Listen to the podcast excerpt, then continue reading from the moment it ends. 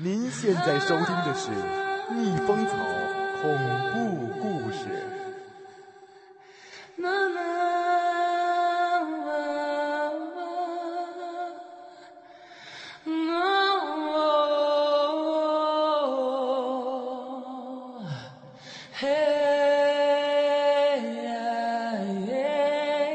这个故事的名字叫《公路传说》。老陈的尖叫声让林阳猛一紧张，汽车在公路上打了个滑，幸亏半夜时分公路上一辆汽车都没有。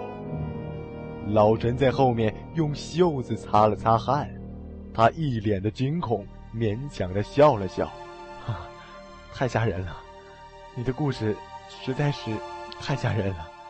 林阳扭过头来，他看了老陈一眼，他的眼神中有着说不出来的怪异，然后又扭过头去看着瘦小的男人，冷冷地说：“你的故事是从哪儿听来的呀？”男人轻笑了一声：“夜里坐车听来的呗。经常在这条路上开车的司机。”都知道这样的故事，这样的故事啊有好多呢。有兴趣的话，今天晚上我可以都说给你们听呢。林阳怪异的笑了一下，与其说笑，不如说是他的右脸肌肉怪异的抽搐了一下。他淡淡的说：“好啊，把你所有的故事都说出来听听吧，反正也无聊。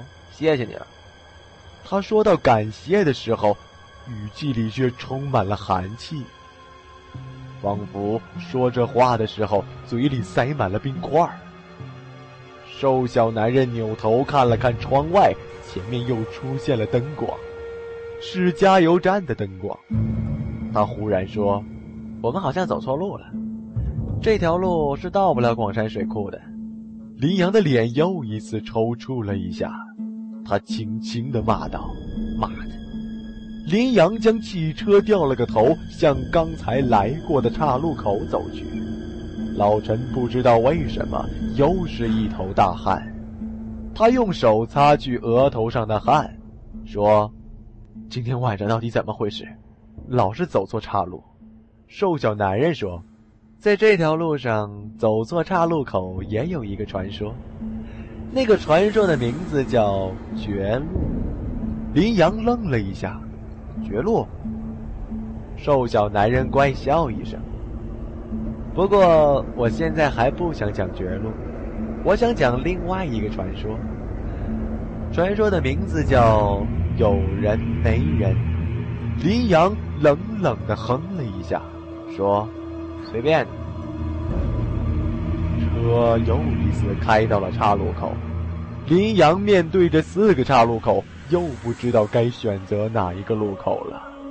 他沉默了一下，看了看瘦小的男人，瘦小男人伸出手指指了指一个路口，他指的仍然是第二个路口。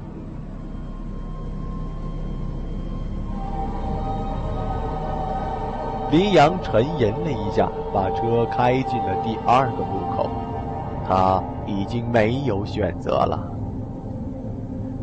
车子再次行驶在黑暗中，瘦小男人怪笑了一声，他清了清嗓子，说：“现在开始讲第三个传说。传说的名字就叫做有人没人。”车子里一片寂静。刚才很活跃的老陈一句话都说不出来，在后面默默的抽着烟。男人又说：“这是一个关于出租车司机的传说。从前有一个出租车司机，有一个非常漂亮的老婆。有一天，这个出租车司机发现自己的老婆在外面有了别的男人。出租车司机无法忍受这样的事情。”有一天晚上，他和那个老板一样杀死了自己的老婆。当然，老板用的是砒霜，出租车司机用的却是扳手。他打死了老婆之后，也想起了郊区的水库，于是开车把老婆送到了水库，绑上石头，扔在了水里。林阳这时哼了一声，老陈觉得他哼出来的声音像是一个冰锥。林阳说：“继续讲。”他的声音里没有一点感情。瘦小男人又说：“司机把老婆的尸体很顺利的扔到了水里，但是回来的时候，他发现了一件很奇怪的事情。”出租车里除了自己没有别人，可是车上的显示灯却总是显示有人状态。司机调整了几次都是调整不过来，他索性不管这个灯了，直接开着车上路。听到这里，老人的眼睛亮了一下，他看了看林阳，发现林阳也在看着他，脸上虽然没有表情，但是眼睛里却有些什么东西。瘦小男人又说：“司机上了路，那已经是半夜了。那天的夜就像今天一样黑，路上很安静，没有一辆车。可是司机却总是隐约听到有女人的哭声在自己的耳边回荡。那哭声很熟悉，因为那是自己老婆的声音。不知道为什么，那个哭声虽然很小，但是很清晰。”而且，不管司机是捂着耳朵还是开着音乐，都无法遮盖那个哭声。在安静的黑夜里，公路上没有一个人，这个哭声像绳子一样缠绕着自己。司机觉得越来越烦躁，他觉得自己就要被这个哭声搞疯了。不料，就在这一个时候，哭声突然大了起来。司机也听到哭声是从自己正前方传来的。他看到，在自己的正前方的一株大树下，自己的老婆正站在那里，一边哭，一边在向自己招手。司机尖叫了起来，他已经疯狂了。他开着车冲了上去，将自己的老婆撞到地上，然后又来回倒了几次车。将自己老婆彻底的碾死，让她永远的消失。当司机从疯狂的状态当中清醒的时候，他才发现，自己碾死的不是自己的老婆，而是一个陌生的女人。这个女人还抱着一个孩子。司机也许觉得有点后悔，也许没有觉得后悔，不过都没有用了。因为事情已经发生了，司机就将陌生女人和孩子的尸体放在车后的行李箱里，开着车，再一次的向广山水库进发。他打算将这两具尸体再次的扔进广山水库里去。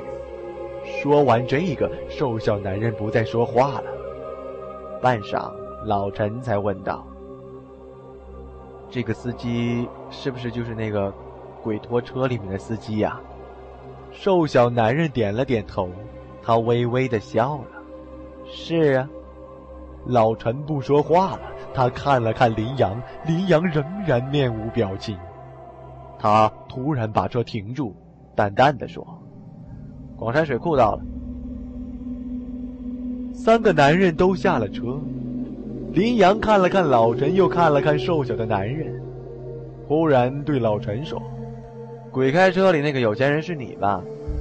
老陈愣了片刻，他点了点头，也问道：“那鬼拖车和有人没人那两个传说是你做的？”林阳点了点头，将口中的烟抽完，在地上摁灭。咱兄弟都杀人了，你走运我也走运，你倒霉我也倒霉。咱兄弟是一根绳上的蚂蚱了。老陈点了点头，没错。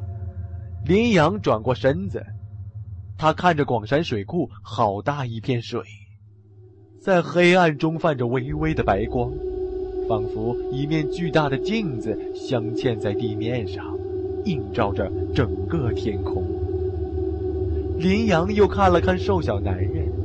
从腰里拿出一只匕首，放在瘦小男人的喉咙上，说：“问题是这个王八蛋怎么会知道我们两个今天晚上做过的事儿呢？说，你是怎么知道的？”瘦小男人嘿嘿的笑了起来。他说：“我是怎么知道你们俩做过的事情？这是第四个传说绝路当中的事情了。”林阳冷笑道：“你他妈的还挺有胆气，居然不害怕！我也不难为你，兄弟，来，在这家伙腿上捆两个大石头。”老陈走了过来，在瘦小男人的两条腿上分别捆了两个巨大的石头。林阳说：“你他妈的就自己跳下去吧。”夜风吹了过来，黑夜里一片寂静。瘦小男人毫不在意的嘿嘿的笑着。林阳突然觉得他的笑容很熟悉，像是在哪里见到过。他很快就想起了这个笑容在哪里见过了，那是树的轮廓。他将等车的母子撞死在那棵大树的前面，那个轮廓特别像一个诡异的笑容，就是这个男人的笑容。男人淡淡的说：“还有一个传说，你们不听了吗？绝路的传说，你们听我说完好吗？”很短的。林阳和老陈对视了一眼，他们轻轻的点了点头。